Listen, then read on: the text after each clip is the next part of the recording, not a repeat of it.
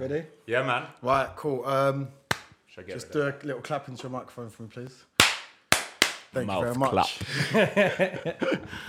Ladies and gentlemen, welcome along to the very first episode of Max's House, and I'm joined by none other than Tough Love. Big round of applause, big round of applause in the studio. Guys, thank you so much for coming in. Thanks for having us, bro. This is a very, very, very special first show because some people don't know. I think I first met you, it would be two thousand twelve or two thousand thirteen. Yeah, two thousand twelve. twenty twelve. twenty twelve I think twenty twelve, because yeah. I did go to, uh, I think it was a Twisted Disco. Yeah. At, um, Would have what? been the Pony.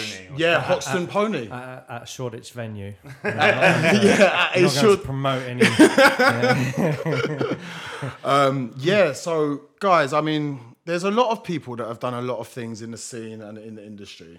And there's one thing is blowing up in London and playing at a lot of raves. And then there's another thing about going international and having smash hit records and also smashing the chart. And working with an artist as huge as Ginuwine, and there is so much that you've done in your careers, like together.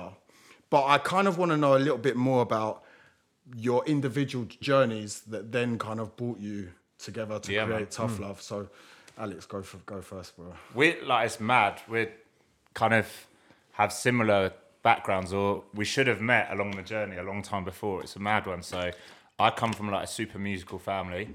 Um, my mum's a choreographer, sister the same. Mm-hmm. Um, my dad has always worked in music, so he, he ran a record label back when I was a young teenager, okay. um, and also managed acts, and then floated the record label on a stock market and got out and kind of like called it a day, and that was him done mm-hmm. with music.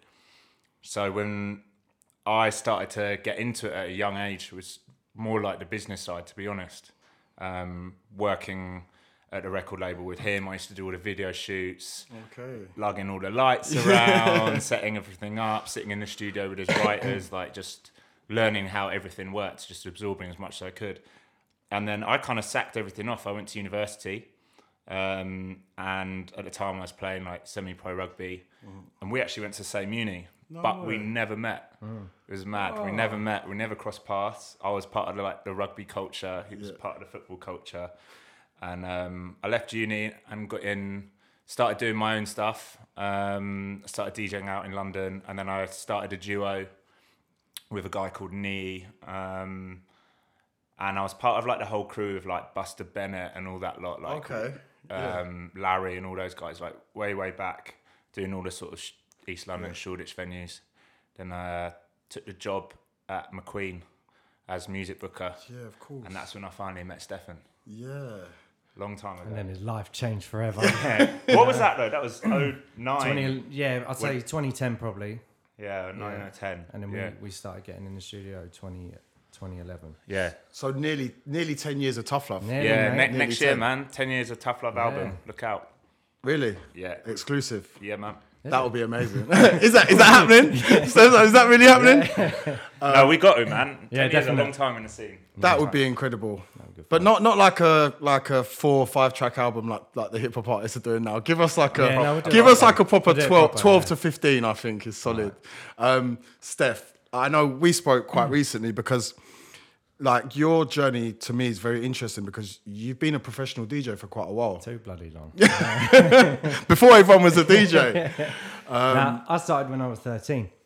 Okay. Obviously, I'm still young now. Mm. Um, no, me and my older brother Blaze, uh, we managed to get my dad on a on a Sunday after he'd been on a night out. He was drunk.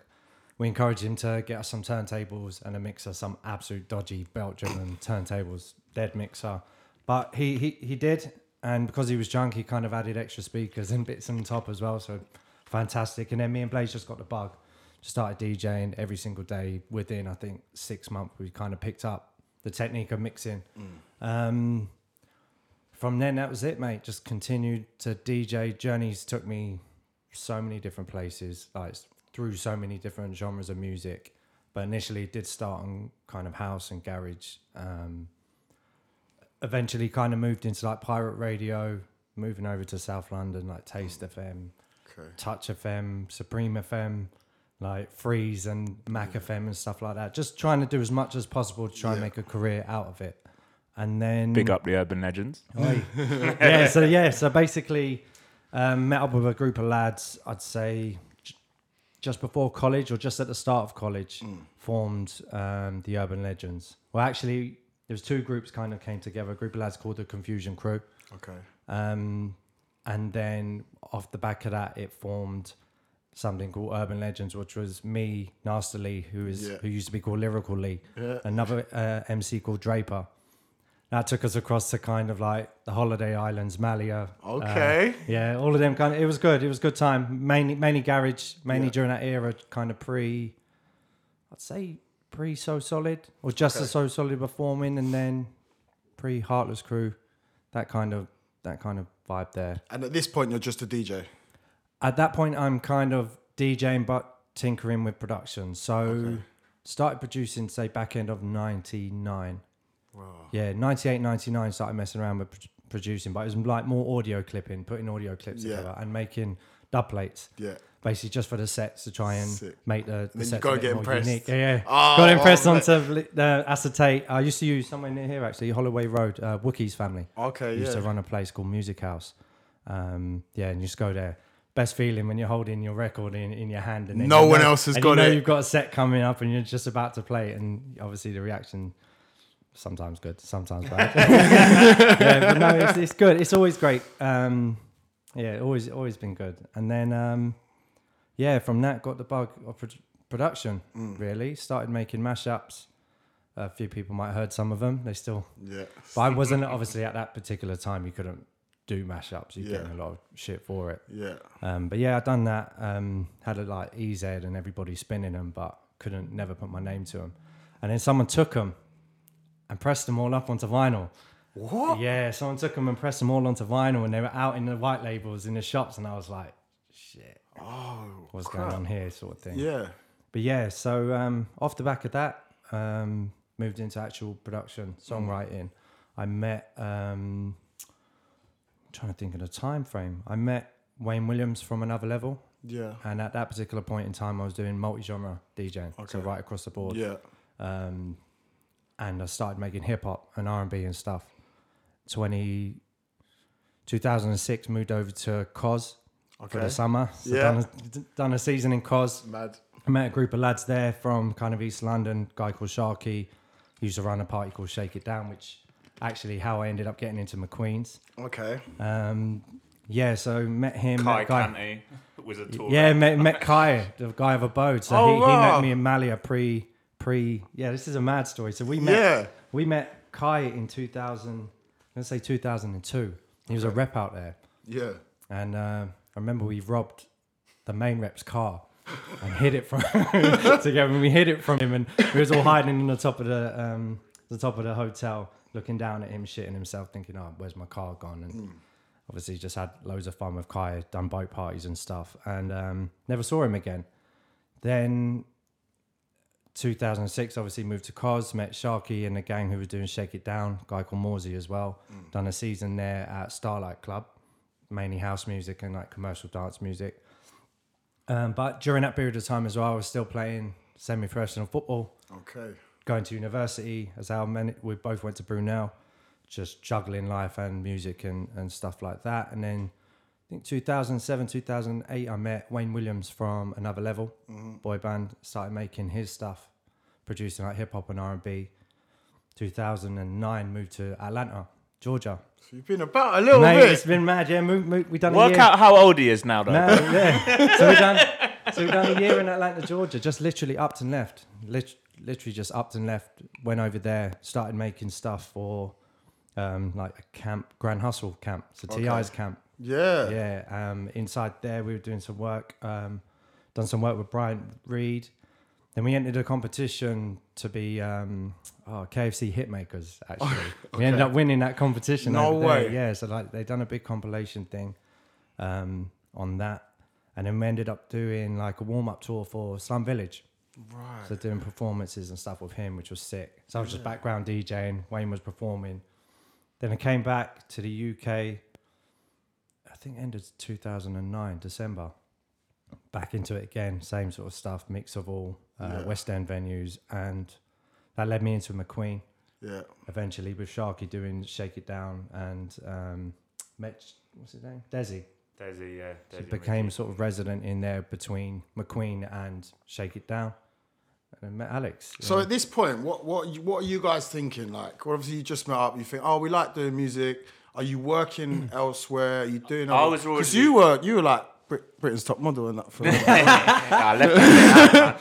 Big cat. No, you did a big camp. You didn't you do a big Burberry? Was it a Burberry uh, yeah, campaign? Nah, I did Calvin Klein. Calvin Klein. Um, yeah, I did quite a, a bit, and then I came. I was still modelling when I met Stefan, yeah. mm. and I was mate. He was like that. He was so skinny when I first met him, yeah, so and then was... he showed me pictures of back in university. Mm. It's not the same person at all. It's like three of him were stuck together. There's two. There's two. I looked more like you at uni. Mate. Really? Yeah. yeah I was of course, like, you're a rugby. I was a bit of a unit, and then yeah. I, I had to slim right down. And then, um, yeah, I was I was DJing out and about. Um, back then, it was like Citizen had just started. Lawrence had just okay. started working under Citizen. We were doing quite a bit together.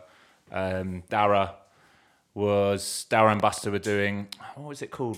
Fake Rolex or something, something like that. And then Dara was the booker at the Egg.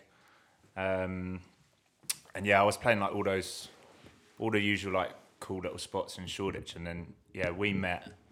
Um, we didn't really talk that much, to be honest, because Steph would just be on the decks. And I'd be, at first when I was at McQueen, I was doing the bookings for the first two years. Mm-hmm. Um, and then I stepped out of that a bit and ran a few nights in house, mm-hmm. ran front of house.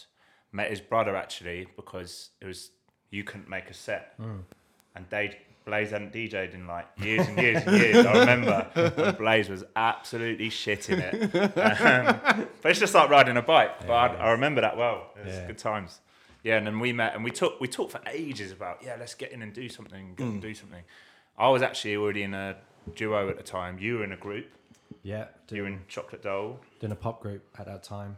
With a guy called Bluey and Nene who done Body Groove. Yeah. Okay. She's working on that project. Um, Timing just worked out because yeah. my my partner just vanished. Mm. He he just upped and left, and I never found out why until like three four years later okay. when we were actually DJing. Mm. I remember. Um, so just like came at a good time. I think we both were playing very similar music at a time. Like I just remember you at the back, I'd be dropping a tune and I'd be like, yeah, because like, it was just b- before that deep house era, so no before, one really knew yeah, that, that kind of sound, but obviously there was a small group of people that were playing that kind of sound and, yeah. and obviously everyone was getting into it, so we were c- probably the only guys at that time sharing that music and, yeah. and, and playing it in our sets. It was like the birth of like, I don't know, like Kresh and guys mm. like Wildcats yes. were down living yeah. in East London yeah. and hanging out with them and yeah, it was just a nice scene back then, man. It was like close and yeah. fun and mm. half-baked and I'm trying to think, You Are We and all those parties. Yeah, some good. Serious sounds. Yeah, yeah, it was mm. good times. That good times. That whole era for me, like, because obviously I think I got into it like twenty twelve just as a raver. Yeah. And mate, the twenty twelve, the twenty twelve sound is... Banging. It's hard to listen to now though, don't you think? Uh, As in, like, it's not. It's, it's yeah, it's hard because what kind of upsets me is that I know every tune. Do you know what I mean? I'd yeah, love yeah. to hear new, old school, yeah, like yeah, deep. Yeah. It's crying out for that as well. Yeah, yeah, it's crying out for that. Right yeah, now. I, I was. This is what I spoke recently to Mark Radford about as well, because you know he's he's someone that hasn't changed. Yeah, and he says he goes, I haven't changed. He goes, and also much like how you can associate, you know, E Z to doing a particular thing mm. or Matt Jumbo Monster doing. He goes, I've not changed. And yeah. he goes, and it will come back around. Mm. He goes, it will. You just got to stay in the fight. I mean, you look at any genre of music. If you're still around in that second cycle, you're already ahead of like the new people coming yeah. through. Mm. It's just how it is. You just got to stay in it. If you yeah. can stay in it, it will move. It will come back in. But you, you have adapted very, very well, very smoothly to. I think to it's, the current sound. Yeah, you, we like to. Yeah, I don't know. It might look like that from the outside. It doesn't, it doesn't feel like that from the inside. We just like our, our you know lane. What you need to do, basically. Our, yeah, our, our lane's always been like yay wide. Like it's hard to describe, isn't it? Like bumpy, anywhere from when we started, it, it was any from where like yeah, it was bumpy. It yeah. was any from like even our new disco sound was a bit more lively and bumpy, mm. and then we started like bridge, bridging the gap between new disco, house, and garage. I guess that was kind of our thing, and we mm. were always dropping old records from mm. day one. Yeah. Um, I mean, well, our just... very first set as Tough Love was in the basement at Egg. Egg, yeah. It was yeah. our first one, and it was with our mate J R, who's still going, and mm. No Artificial Colours. Yeah. Um, yeah. That, and that's where it links into Kai again. Okay. So basically, we done relay. Yeah, Club Relay. relay. Yeah, Club yeah, Relay, yeah. And he just, just started a party called Forte. Then okay. we were like one of the first bookings. And uh, us and Wildcats. Yeah, and we was up on the stage, and I looked at him, kind of recognised him, but didn't really think yeah. much of it. And then Lee, Nastily yeah. came, he was on the stage with us, and Kai's staring at him like, I know you from somewhere, I know who you are. Um, and he's like, oh, you're the, you're the M C, you're the M C. And like, what the hell are you talking about? And basically, Kai took us on a boat party in Malia back in wow. two thousand two. And we were doing Urban Legends at the time, and then Draper and um, Lyrics, they absolutely ruined this M C in a clash on the boat. Yeah. To the point where he drowned his sorrows after the set and got paralytic in the corner of the boat. And Kai just remembers it because of how kind of brutal it was at that particular point in time. And then, he, yeah, it's it's really mad to see how we've all kind of grown and where, where we've we've come to. You've all seriously, seriously, seriously yeah. grown because, you know, Kai is probably one of the top U K promoters, really. Yeah, without a doubt. Without yeah. You guys are probably... You, you are quite household names, especially within the scene, I think. I mean, how... Well, actually, first I have to ask you, how did you first come up with the name Tough Love, and when did that happen? We we knew from day one when we... To be honest, the first week we got in the studio, we did three sessions, I remember. And I, literally, I remember it. Like, it's mad. We wrote our own... The first first session we're done, we wrote our own original, yeah, um, which Lee come and vocaled for us. The second session we're done, we did a rework of oh, R. Kelly. See, he remembers. Yeah, done a rework of R. Kelly. Vibe. This this before anyone Vibe. was okay, doing nice. any of this stuff. Yeah, no yeah, one yeah. was doing any of like any of these reworks in, in like the housey sense. Um, and then we were like, right, you are going off to China to mm. D J. I remember like he was going off for like a week or ten days. Was it was Spenny? Yeah. Yeah, Spenny. And then I was like, right, I'll do some research, work out what labels mm. we want to like pitch to. And I pitched that week, and actually a lot of it got picked up. And then when Steph come back, we were like, do you know what? We need to make our own label, mm. our own media company. Much like this, to be yeah. honest, was mm. our thing. Like, let's make a hub where we can produce records, we can put them out, we can bring through mm. all our boys and look after everyone. Because it wasn't, it was cliquey back then, and I understand why now, because you've got to be protective of you and your mates a little bit. Yeah. It's like there's so many people who would jump in your crew and use you and then move on to the next one and climb mm. the ladder and move on to the next one. So I get it why labels can be a bit like standoffish yeah. and and we were just way more open. We were just like, let's just break new talent. So I think we put a record out on Loverdose's label, a couple tunes on Loverdose. Yeah. One called Cold Blood, which yes. is our first proper single, which you Please love. Just shut a man in cold blood. I love that tune. That that's a mad story. So we we did Rush that. Yaller. Yeah, Rush Yaller. Rush we did Yaller. that record. Big up Rush Yaller. I've interviewed him as well. Play, gave it to Russ. Russ started hammering it, and then we found out like D J Sneak and a few others mm. were playing it.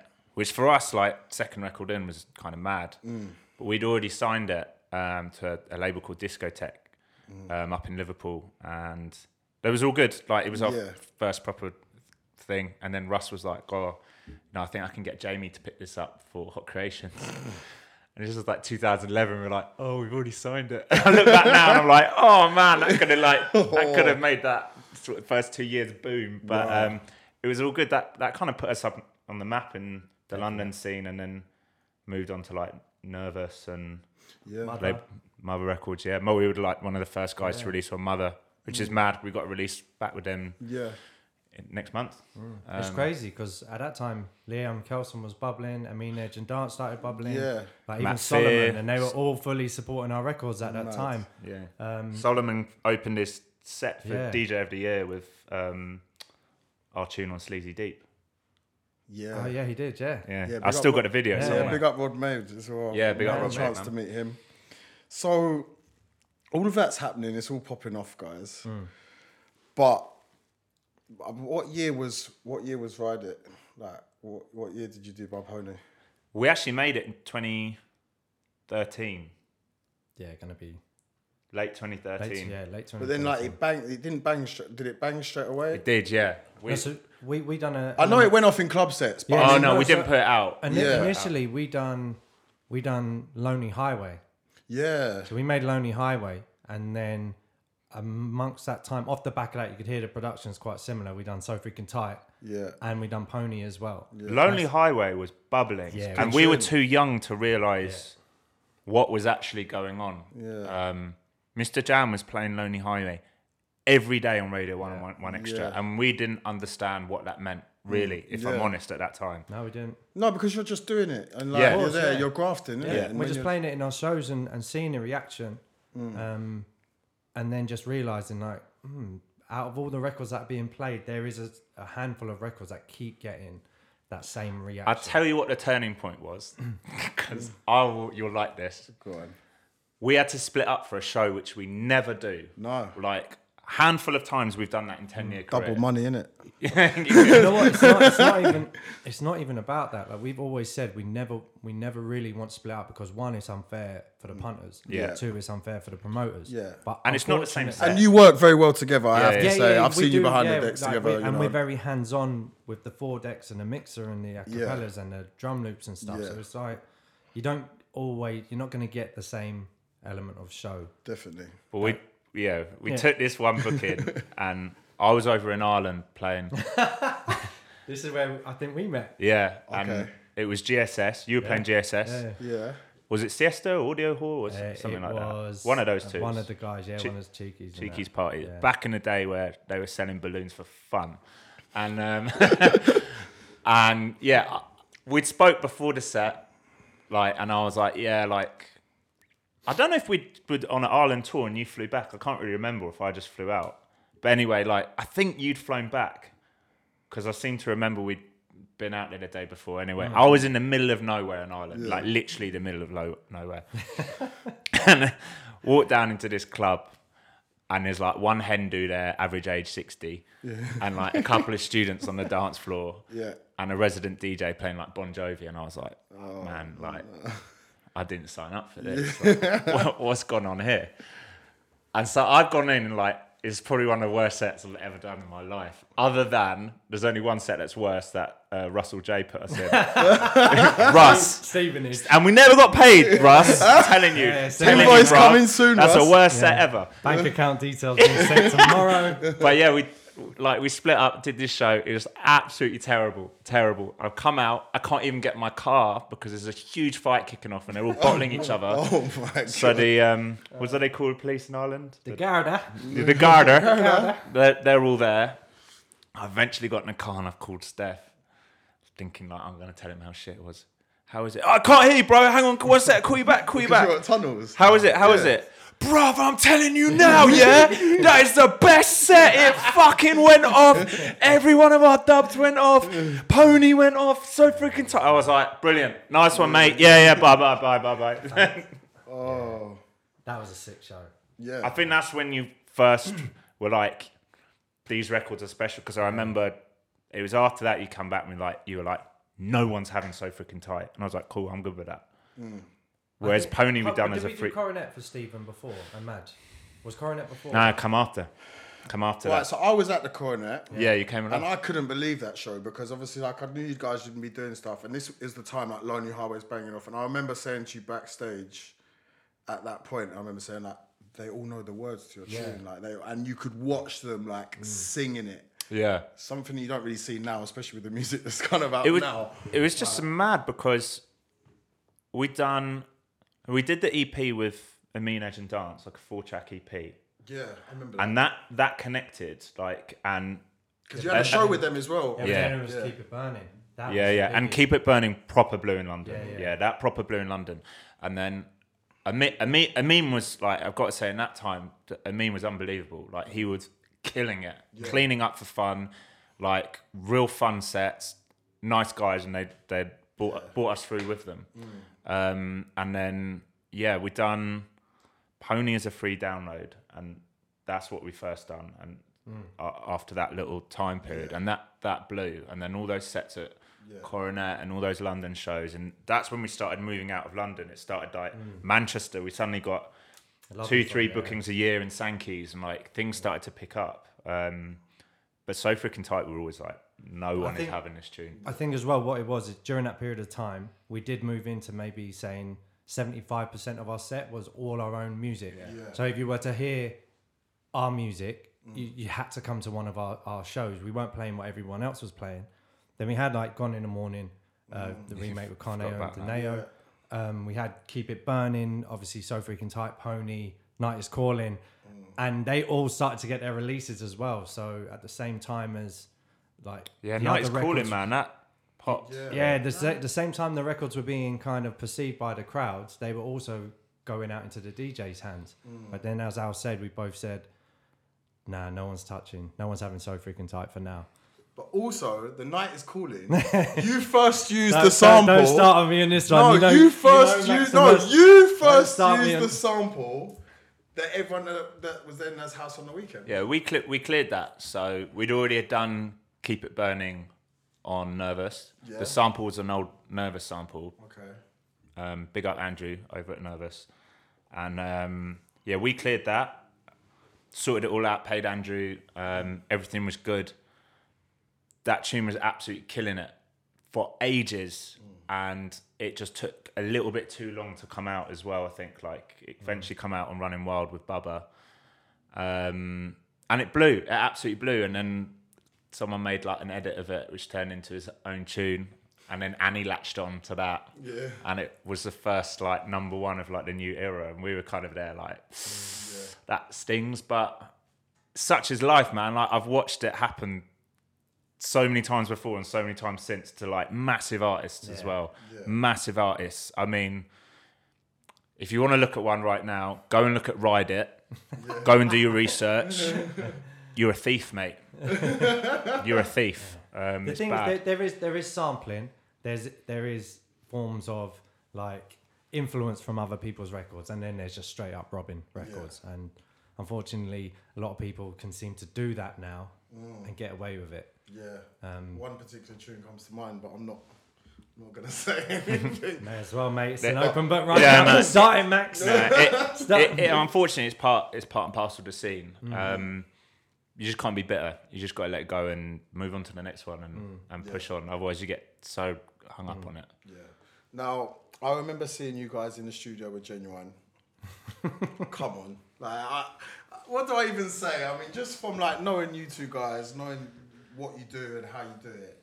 And then, because I, you know, we are underground, you know, yeah. as much as, wanna, as much, but when you go to working with someone like Ginuwine, like officially, not like send me your vocals, bro. Yeah, like, yeah, yeah. I remember seeing you guys in the studio with him. Yeah. yeah. How did that whole thing come about, and what was it like when you were actually there? So this is, this is the mad thing when I look back at that time. So it's, it's hard to put together, isn't yeah, it? Because so, that period of time was just like, it just, yeah. everything was popping up. Yeah, there was like a twelve-month period basically where no one no one wanted to sign So Freaking Tight. That's how this all started. Okay. No label wanted it. Everyone turned it down. Everyone turned it down, bro. Everyone turned down Gone in the Morning with Deneo. Yeah. They used to cuss Deneo, and he's like an old friend of ours. Like, oh, like, we don't legend. think he can make it. He can... Well, he's blowing up now. He's just worked with Calvin, so... Yeah, he's a legend. Go figure. Um... And we were like, do you know what? We got to do it ourselves, like we had with the other stuff. So we, we cleared So Freaking Tight, put it out ourselves, and then got Radio One play. Phone went mad, and then three, four months later, we had our first hit. Pony had already gone out as like a, a free download dub plate on SoundCloud, which was back in the day. It was how you broke yourself yeah. as an artist. Yeah. It was grassroots, basically. Yeah. Um, And then um, it was coming to sort of the end of summer, and it was, I think it was Mixmag used to do a piece of like what the top five Shazams were in like the U K, and well, So Freaking Tight was number one, and Pony, which wasn't out, was number two in the whole of the U K. Right. And we were sat there like, okay, this is a bit mad, like, because we never registered Pony either, so it yeah. was just a white label on Shazam. Yeah, right? yeah. And it was a weird one because we were skeptical about doing.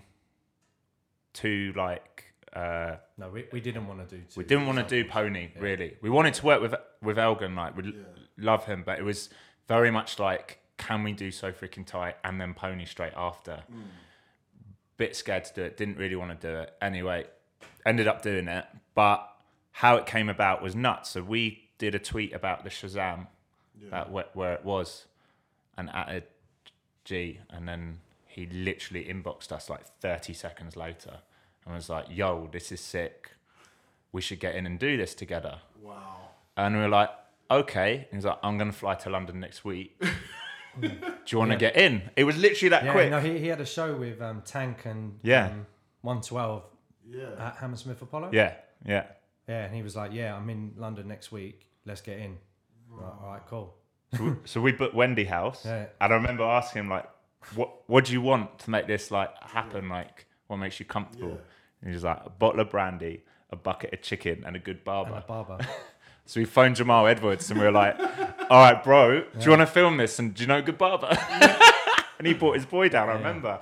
Wow. So like Jamal, S B T V came down, filmed the whole sort of session, yeah. uh, whole environment. It was sick. And he smashed it, like vocally, yeah. just being in there. And he's the nicest guy. Yeah, yeah, he is probably. honestly the nicest yeah, guy. Lovely. We got to hang out with him in L A when we went to shoot the video. Sick. Still keep in touch, like dropping the odd WhatsApp and stuff. Like, yeah. lovely, lovely yeah. fella. He had his... um. Remember, he had his backing singer with him in the studio. And, uh, basically, we're breaking down the lyrics, and one of li- the lyrics is uh, "Juices flowing down your thighs." Yeah. And the, the backing singer looked really confused at that point. Like he didn't know what the hell was being said, and he looked yeah. at G and he was like, "Bro, is that what the lyrics are?" And he was like, "Yeah, you've been singing this with me for twenty years." And he was like, "I thought it was something completely different." Yeah. So all his shows, he's been singing completely different lyrics in the whole thing. So, so yeah. thanks to you guys. Yeah, we just set them straight. You know? Yeah, you're singing the right ones. Now, you mentioned Jamal Edwards. How how did that link up come around? Because he's someone that is extremely influential from the world of music and media. Yeah. And he's he, just he's a sick guy. Stupid. Me, me and Jay grew up next to yeah, each West other. West London boy. Like, wow. So where he is, I'm literally five minute walk. Okay. We never really crossed paths. I must. I think it's just an age gap thing. Mm. But he was always out in the parties, a big supporter of our Someone sets. Someone else told me that. He yeah, he was be, always um, out partying. Yeah, he was always be out and yeah, about, like, like afters and stuff like that. And he yeah. used to host, like, because when he obviously like, started smashing it, someone else was telling me he used to do these mad after parties. And whoever he was within the party, he'd send mm. Brit, Brit, British music, especially in London, owes yeah, a lot to that guy. Definitely. Massively. Like, it owes a lot to that guy. He brought a lot of people through. He was there for a hookup if you needed a singer or vocalist or mm. whatever. Like, you could always call Jay and be like, "Have you got any ideas on this?" Um, good guy, man. Like, good energy, good guy to have around. Super humble, stay grounded. Yeah, yeah, yeah. Yeah, he's doing bits, man. Like, but I knew he was passionate about like house, but obviously yeah. never really put that stuff on his channel. It was more yeah. like, yeah, yeah. He he set like, up on the more kind of urban world, whatever yeah, you got to like. I didn't want to say. Yeah, I did yeah the but quotes, that's that's but unfortunate. There was a minute though, because we did a mix for him, and he yeah, premiered yeah. a few stuff. Like he he tried it, but I think he was already so set up in that like sort of grime culture mm. that yeah. they didn't really accept the house stuff as much as he liked it. So mm. he probably just stepped away, but I don't think it was, an, there was no doubt that he loved it. Still yeah, does. Yeah. Now let's get a little bit more up to speed, a little bit with the, the current day. Um, we were just talking off camera, you're doing an Australia tour. Yep. This will be your second time? Yeah, second, S- second time back. So just tell everybody like how, how the first time come around, why Australia, um, yeah, just sort of a little bit about that whole process. It'd been on our hit list for ages, mm. isn't it? Like, neither of us had ever been before. You hadn't been, had you? No, no, no never. No, neither of us had ever been. We'd always talked about going. There'd always been, like, the odd show offer. Mm. Um, but it's a long way to go for, like, one mm. stint. And then we got our agent there last year, started, like, mapping a tour together. And I think, to be honest, we were kind of bricking it going, because when you go that far around the world, you literally got no idea mm. what the reception is going to be. And we've done this a long time now, and it always amazes us when you can walk in a different country and they know your tunes, or there's a, just a good vibe. And for me, that's one, the best tour we've ever done. I think I think it, me- it meant a lot to, to us at that particular point in time, because the scene had shifted so far. Mm. And obviously we was... we kind of felt we was on a bit of a more of a downward spiral rather than maintaining where we was actually at. Not for a lack of music though. Not just for a lack overlooked. of music, just yeah. just scene change, and just like we always rode a lovely middle ground between yeah. club and commercial. Yeah. And I just think one day that just changed and went bam, you're either one or the other. Yeah. Um so off the back of that we were still hitting our releases, but the buzz I would say in the U K just didn't feel the same. Yeah. And is this some, the sort of time that you were signed with Warner Chapel when you did? Yeah, it's about two, two, three years. Yeah, about two, three there. years ago. So obviously, off the back of, off the back of your U K heat, you usually generate more heat internationally as well. So naturally, yeah. transition where it didn't feel like that for us this time. Mm. So when we did go to Oz, we literally just played all our new music, and every so show sold out. So we was wow. very much on a buzz. Like, okay, yeah, mm. yeah, we're still we're still around. We're still yeah. doing our bits and pieces. At this time, when you're doing shows, is there is there like a Fisher over there? Is there do you, who are your support? Did you have support? It was just well, us. We were headlining everything. Yeah, right. yeah. So it was us and just residents, which was again a bit nerving because we're going into a new territory, yeah. new um, touring team, and if that doesn't go well, you don't go back. Yeah, that's yeah. How, that's literally how it is. Yeah, but so now we're going back. Even like. Going as far as like we went to New Zealand mm. on like a Friday night, I think in New Zealand, we were so tired, especially me. Yeah, yeah. I, like I slept through my alarm. I thought I'd missed a gig. Oh my and Steph God. was at dinner with a promoter. Anthony Joshua just got beat as well. Yeah, I remember. Oh. And um, I like we didn't know what to think, and they'd set up in this. It was like a bar restaurant, mm. and they gutted this whole thing and put like like yeah. the sickest system That's in there. System. And I swear the whole of Canterbury turned up. Like, you could not get in this place. Mate. It was booming, wasn't it? Christ- Christchurch. Oh, sorry. Edit that bit. Edit that bit. Yeah, so you, you, you've done a little bit. You've done Australia. Yeah. Where else have you been around the world, guys? Where? What, yeah, recently? Mus- musically, play, playing. Oh, mate. Mexico, America. Colombia. Yeah, played... Medellin, that was pretty cool. Lithuania, Lithuania, Russia, Russia Ukraine. Ukraine, Poland, Germany, uh, Austria, I, France, Ireland, States. Yeah, yeah. There's, We've been about China. There's, there's not really a place you have like Dubai, Bali. Yeah. There's not really a place you haven't done. Oh mate, there's so many places. There's loads of places we want to do. Wanna... Loads of places. Japan, I like really want to get to. Yep. I do want to do a bit more in Asia. A bit yeah. more South America as well. Yeah. Yeah. Yeah, where's the place? Oh, do you know where I'd love to go? Um, is it the Lost place in, in Brazil? Mm. Lost, Lost, Lost Zoo or something? I have to check that out. Yeah, serious. When I mean, in dance do their Brazil tour, they always... They always play there. Yeah. yeah, apparently Brazilians are just the craziest. Yeah. Like, yeah. just crazy vibes. Yeah. There's been talk of a tour there for like the last year, so hopefully yeah. we'll actually get one locked in soon. Nice. Now, I mentioned Warner Chapel. Let's talk a little bit more about that whole deal when that whole happened, because...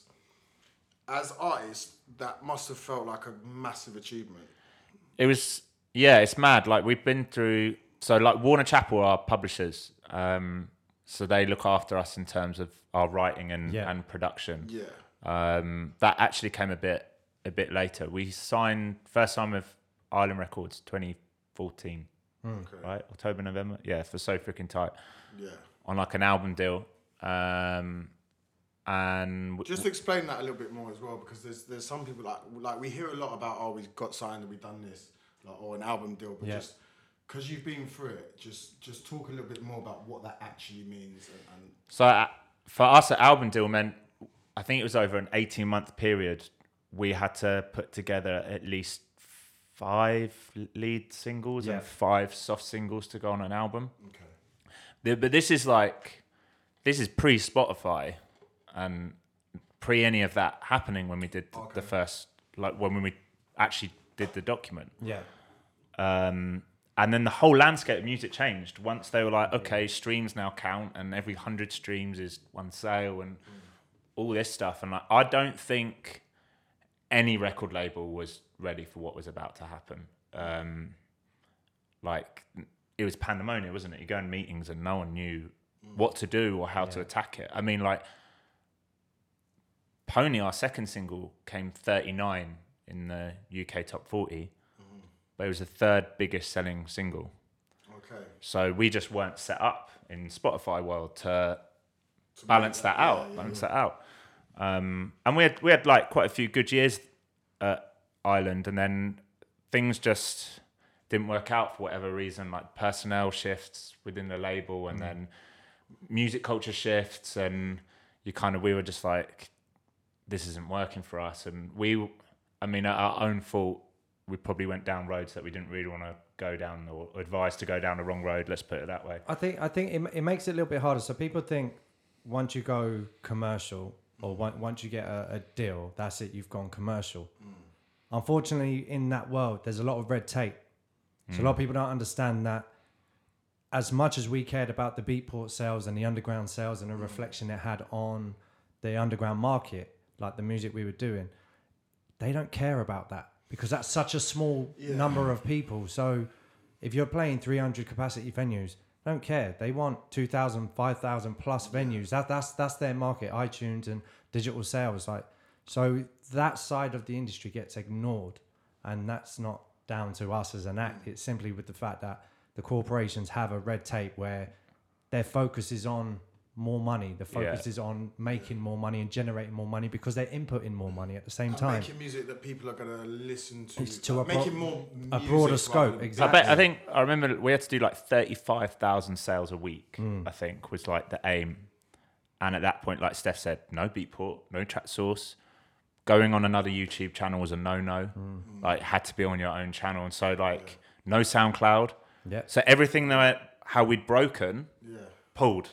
Like yeah. gone, yeah, and and every bit of organic way of releasing dance music mm. is taken away from you. You fall into their pop release schedule, and the yeah. way it's like, right, we're just going to give this to a bunch of people who've never heard of you before and expect it to be successful.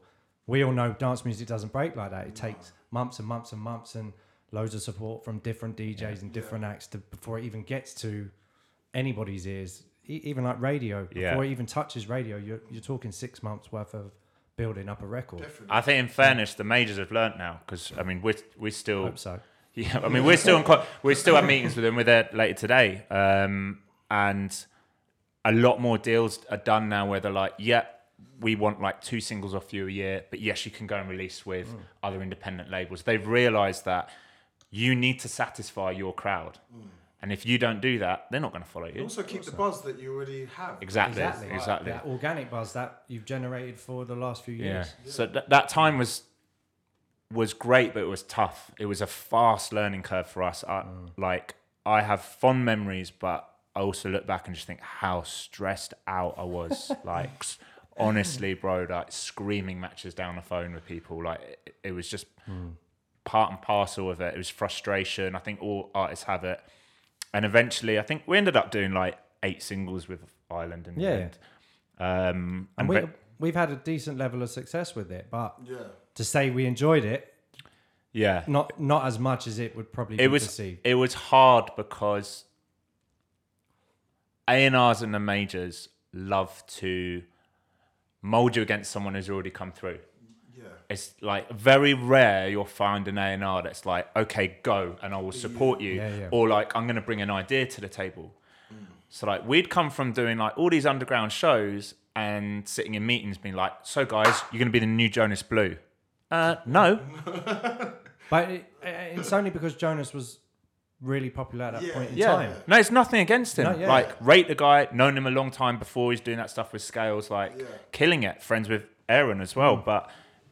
we want to be us, yeah. but to make someone understand that, it's very hard. Mm. And like, what was being offered to us just was not a fit, and mm. and it became that put tension on it. Um, and at the same time, we went and sold our record label to Sony, which just like added like pouring petrol on a fire.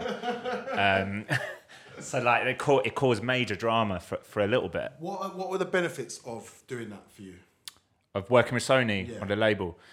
At the time, I think we'd broken three or four records in the U K outside of Tough Love.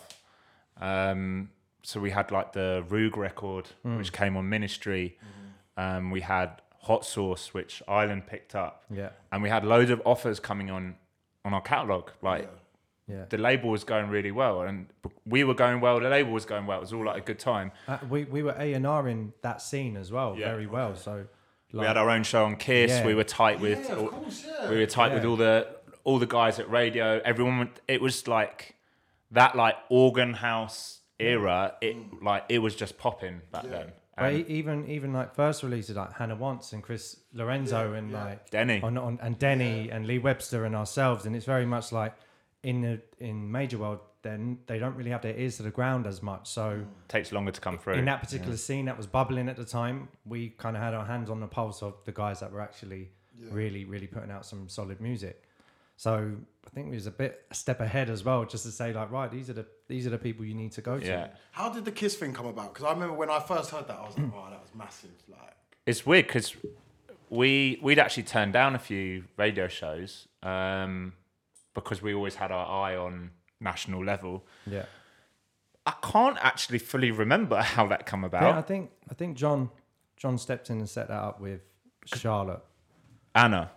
Charlotte? I think it was originally oh, Charlotte, right. yeah. And we went in and we, we were on Kiss Fresh and we were quite happy with that. Um, and it was less than a year before we moved over to Kiss, I yeah. think. Um, yeah, that was good times, good times. But again, I, we were at Kiss. At, now I look at it, this is probably the first time I've realised, but that era was like the era of the the corporations trying to just cash in on what was going on, I think. Like yeah. mm. Kiss, even Kiss, Kiss comes from pirate roots. It comes from dance roots. And that era was very much like pop, pop, pop, pop, pop, yeah. pop. Mm.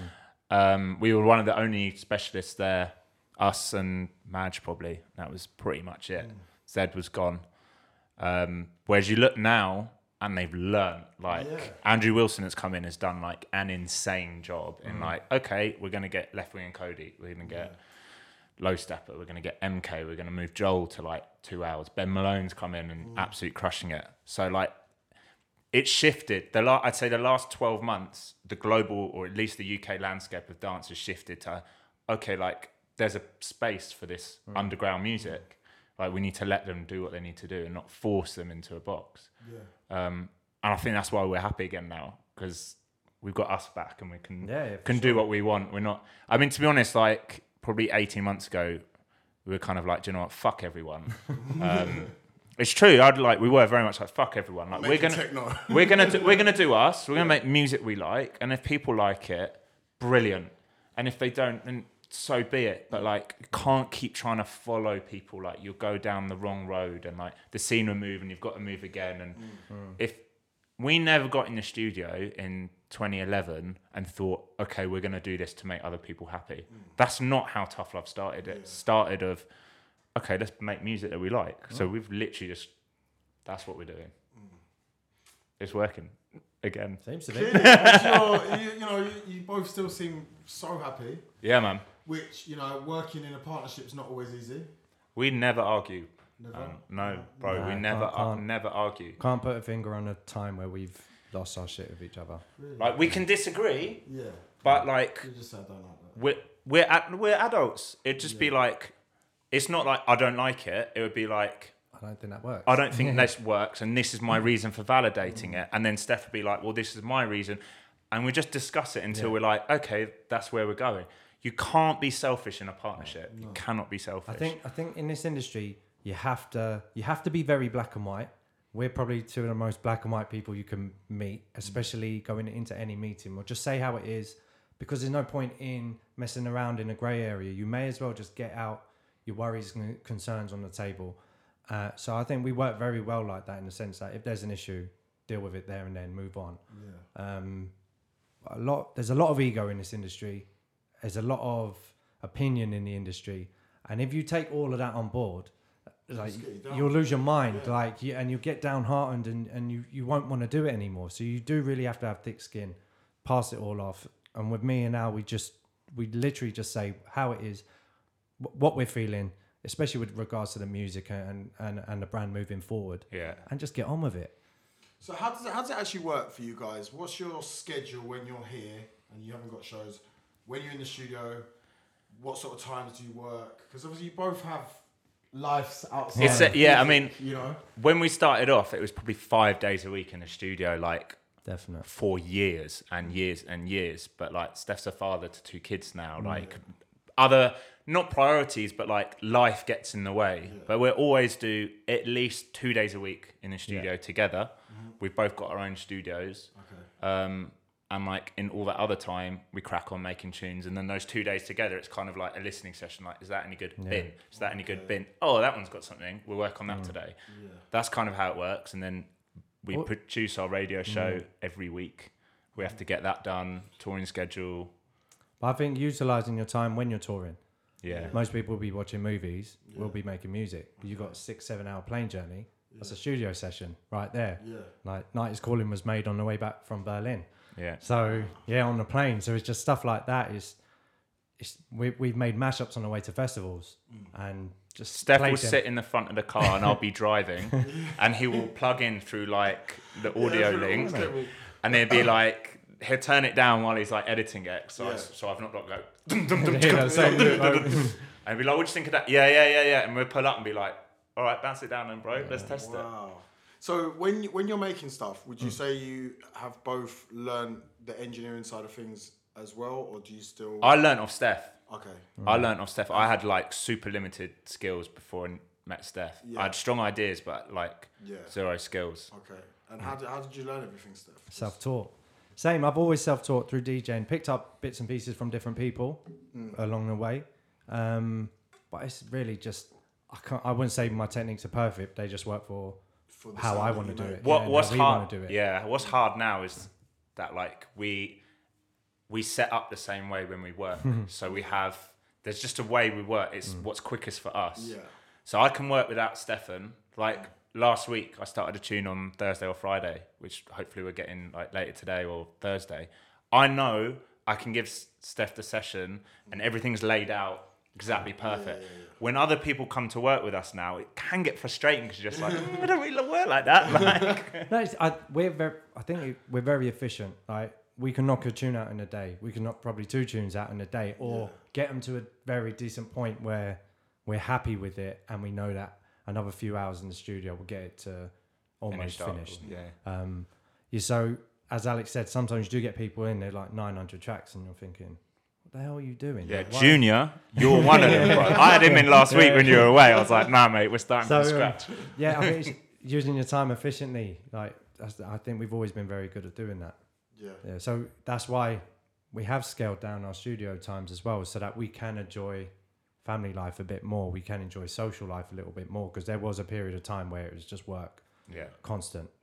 But it was necessary. Yeah, it had to be done. Like Definitely. any anyone who gets somewhere, it's through yeah. commitment. It doesn't. People think it just happens. Yeah. Okay, maybe you get one hit and it just happens. But if you're going to stay here for a decade, you've got to put that mm. shift in. Yeah. Simple and, as that. And the thing is, is there have been some external influences that have helped us along the way, mm. but it has only really just been Alex and like, myself. What, what do you think external influences? No, I'm talking like sometimes a, a manager might help out in one particular way. Like uh, uh, an A and R right might have helped a particular or, yeah, point yeah. of way. Um, like you get great people, like Label Works, for example, who are amazing at setting up like... Mm. The, the label side of things, mm. but at the very core of it, it's still Alex and myself. Yeah. Like when it comes to the music, when it comes to the artwork, when it comes to signing records, and when it comes to the contracts and stuff like that, it's still very much yeah. us, very hands-on. People with. don't realise that. It came about at A D E this year, actually. We met with Gerald Infectious, who does our plug-in mm. for us for the label. And I think he was very shocked to find out, like, who does the A and R-ing? We do. Who does the scheduling? We do. Who does the Spotify pitching? We do. Who does the artwork? We do. Mm. Who puts on the nights? We do. yeah. Like, yeah. there is no one else. There's yeah. no one else. People don't get that. Mm. Like, it is literally down to, like, if we don't get up in the morning, you know, it's like self-employed. Of course. If you don't get up, you don't make, you don't make any money. Like, yeah. simple as that. Like, yeah. you've got to and get the biggest up. frustration you find with a lot of people is, this is our brand. We care so much about it. Mm. And if you bring people into your brand who don't care the same way, you don't get the same... work from them. No, it's your baby. And, and, and then when you say to them, listen, you're not pulling your weight, mm. they get upset. Yeah. And they, they they hold feelings about it, and yeah. then I know relationships get a bit yeah. rocky.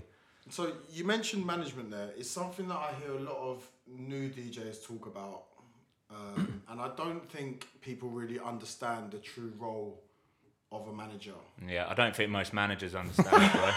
Okay.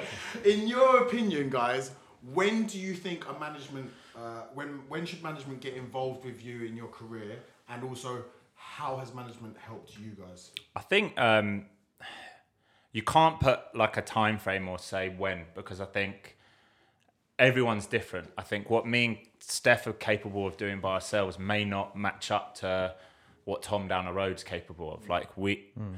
we've got an understanding of music. We we spent a long time in it, and we know what our sound is and what we put out. Other guys might not have that. They might be a bit confused on which road they want to go down, or mm. like contacts at labels, or who to speak to. It's really hard to say, but I think if you've got your identity and you've genuinely got product which is like ready to start being put out, and you then maybe don't have the resources to know what next, mm. is probably like the time when you maybe need someone. But whether that's like your permanent management or not is a very different yeah. thing. So if, in your opinion, management really should have the contacts. That's what they need to do what you can't do, basically. I think, I think. I, me personally, I don't know if Alex agrees, I think management is a very grey area. one hundred percent Because yeah. you'll find management want to get involved when you're hot. Yeah. They don't want to get involved. I think the same with agents as well. They mm. want to get involved when, you, when you're generating a form of heat and they think they can capitalise yeah. on that. You'll know a good manager if they take you from grassroots yeah. and build you and help you get to a certain level and actually bring stuff to the table. Then that's that's a solid manager, someone yeah. who can use their contacts and their, and their ways of working to help you progress. I think that's the key thing, isn't it? But anyone can answer an email or pick up a phone to, to like when it's coming in. Yeah. But can they go and get yeah. you to work? Mm. Same with agents. If you're if you're hot, Max, the phone's mm. going to ring. Yeah. And they're just going to say yes, no, fee, done. Mm. But if you're not hot and they're getting you gigs, to me that's a sign of a good agent. Mm. Like, the other thing is though is the decision making. Like some people might need that manager or that buffer to be like, that's not the right show mm. for you. Mm. Do not do that show. Doesn't matter what the money is. Yeah. Don't do that show. How, so it's different person to person. Like, how important do you think that is? Because this is something that, that I talk about a lot with a lot of different people, because I think there's a lot of people that are quite pretentious and quite snobby, especially with what I would say the whole minimal sound is. Yeah. And only playing wax, or I only play vinyl now, and it's just like people really start to think they're better than what they are. But it's really, all bollocks. Five years ago, everyone was playing the same kind of music, man. Right. Yeah. It, like, it's all it's all bollocks. It's all just like an opinion, basically. It's ego, mate. Yeah. Take ego out the industry, and it'd be a much better place. Yeah. yeah. Right. It's, the thing is, the thing is, you've got guys out here who've been standing the test of time, like, and they've gone through every possible way of DJing, from vinyl to bloody Serato or Tractor to C D Js to what, and the things, none of them are out here saying, no, you've got to play, you just do it the way you want to do it, whatever yeah. you're comfortable in doing, as long as you're at giving your output to to the crowd and you're doing yeah. it in your way. Then a D J's job's to make a crowd move. They don't give a shit what you're yeah, playing yeah. on, like sure. that's honestly the realest thing I can tell you. They do not care. Mm. Most of them don't even know who's playing half the time. They don't. Like we, we do some stuff on the decks when me and him are just roaring off each other like, yeah, that sound is sick. And to be honest, yeah. half the people out there haven't yeah. got a clue. Like, and, and no disrespect to them. No. But it's just... That's not what they're there. That's what we're passionate about. That's what yeah. we enjoy doing. And, and if they're enjoying it, then fantastic. That's their escapism yeah. moment. Like, as a raver, you... You're yeah. going for escapism. Yeah. That's why Massively. You're going. Yeah. Massively. Like, Monday to Friday, you know, a lot of people, they work nine to five in an office. They've got exactly. on. Yeah, mate. You know, and I think we forget about that because we're industry and we're just around it, and different parties mm. are like, I always call that parties like the office, mate. Like, I yeah. got, no, it is. Like, you've got to be at the office yeah. because yeah. you see that person, he's yeah, at yeah, event next week. Yeah. Yeah. And, and you're out and about, and it's yeah. like, it's, it's business networking. Yeah. But that's only just for us. Yeah, yeah. For people out, they just want to come and shake a leg. Mate, that is that, exactly Have a it. Few drinks. Exactly Relax it. And enjoy themselves. Exactly it. That's it. And the thing is, it is your job to introduce them to new music, but at the same time, make sure they're enjoying themselves. Right. Now, we have to talk, still going back a little bit, but this was when I was in Ibiza. And you guys had your yeah. Are you laughing, Steph? No, I remember that in the cinema room. Yeah, yeah you, you at the red light. You were in Ibiza, Max. You were there, mate. Was, you were committed. I was, I was really in Ibiza. You were really there. You were doing the Sankeys with, uh, with red light. Red yeah. light, yeah, mate. That was massive. Good, good fun. Shame that all went, man. That was unbelievable time. That mm. brand should be massive. It was. I've got a few videos on my phone actually. I'll show you at the end of yeah. this. Yeah. Insert them, mate. In, that was in... like one of the first times. No, it was one of the first times I'd ever been the other side of, of the D J booth. Yeah. Because you know? I was always obviously on the dance floor. Yeah. So like, I definitely feel like being behind it and seeing what you guys do. I was like, oh my god. No, yeah. I want to do this. I want to do this. That summer was unreal. Yeah, because you were there a lot. Like I remember you just followed sixteen, like, sixteen, Tuesday, sixteen. Tuesday. He almost died by the end of it, mate. Yeah, yeah. I literally tore in my like that. That year was heavy. I was in a bad way. Yeah, okay. I, was, I had to have some time off. There was one week where we did like twenty-three flights or something. In I think it's twenty-one flights in ten days. Yeah, I was done, and wow. It was like all different time zones. Yeah. It weren't like small flights. Yeah.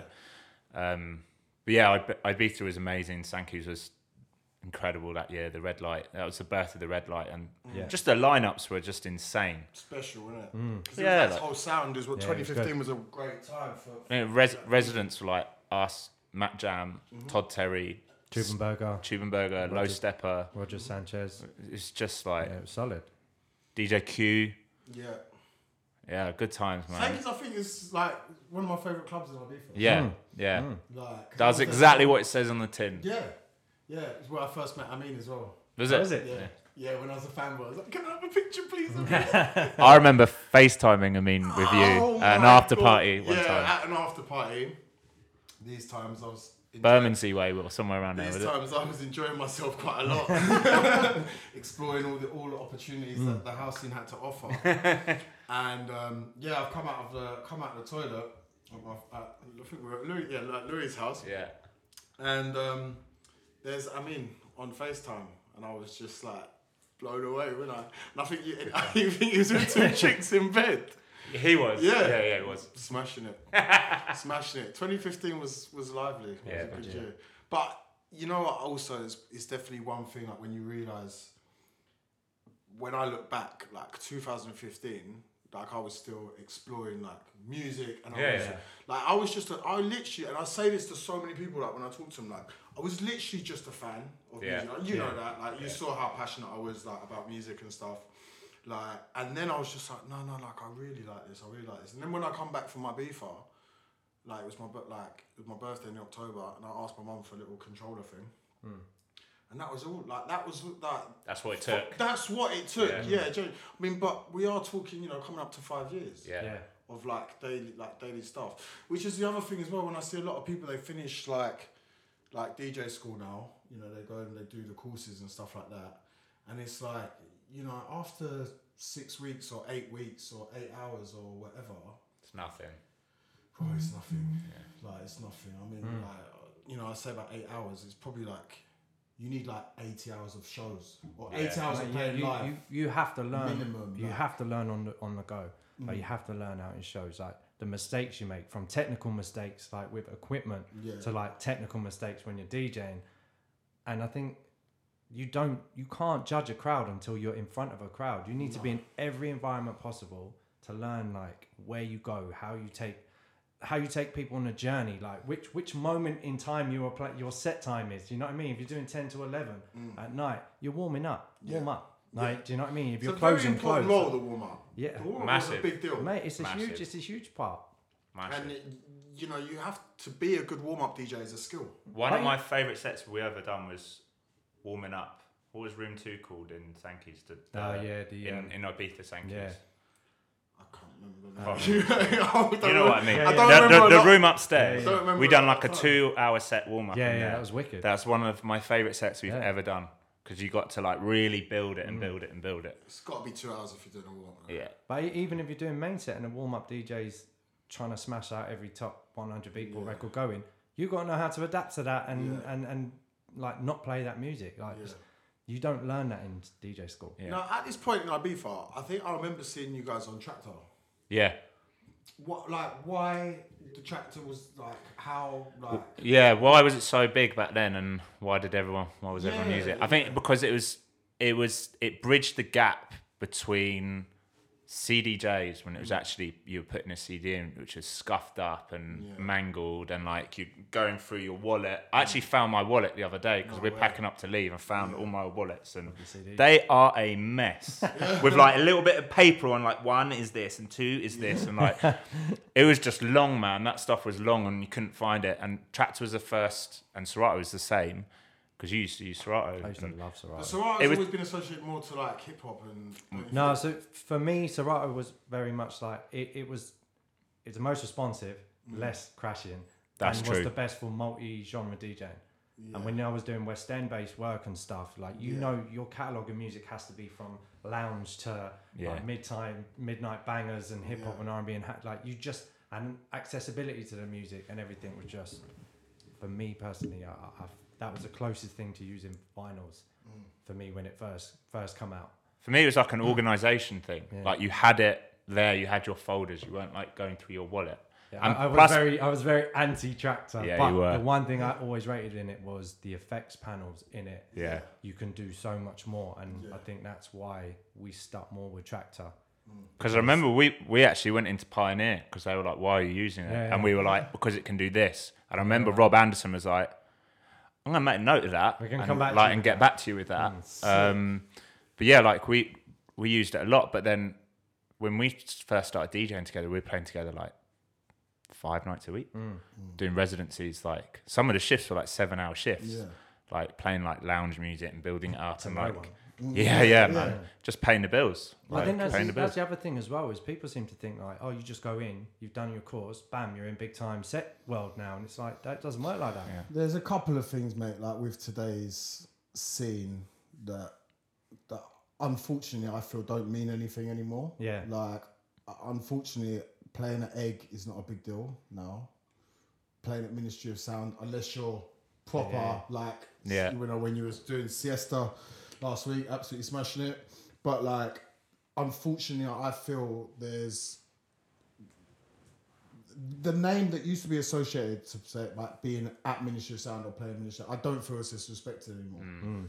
because there's now so many parties that are there. And so many events that are in this room and that room, and there's yeah. four different spaces, and yeah, yeah, there's yeah. twelve D Js on the lineup, all playing back to back, and yeah. it's like there's a little bit of that specialness that's that's kind Taken of gone away. Down. Because I remember when you guys did a Get Twisted party at Ministry of Sound, yeah, and it, mate, it was special. Mm. Like I remember going, and it was special. Like mm.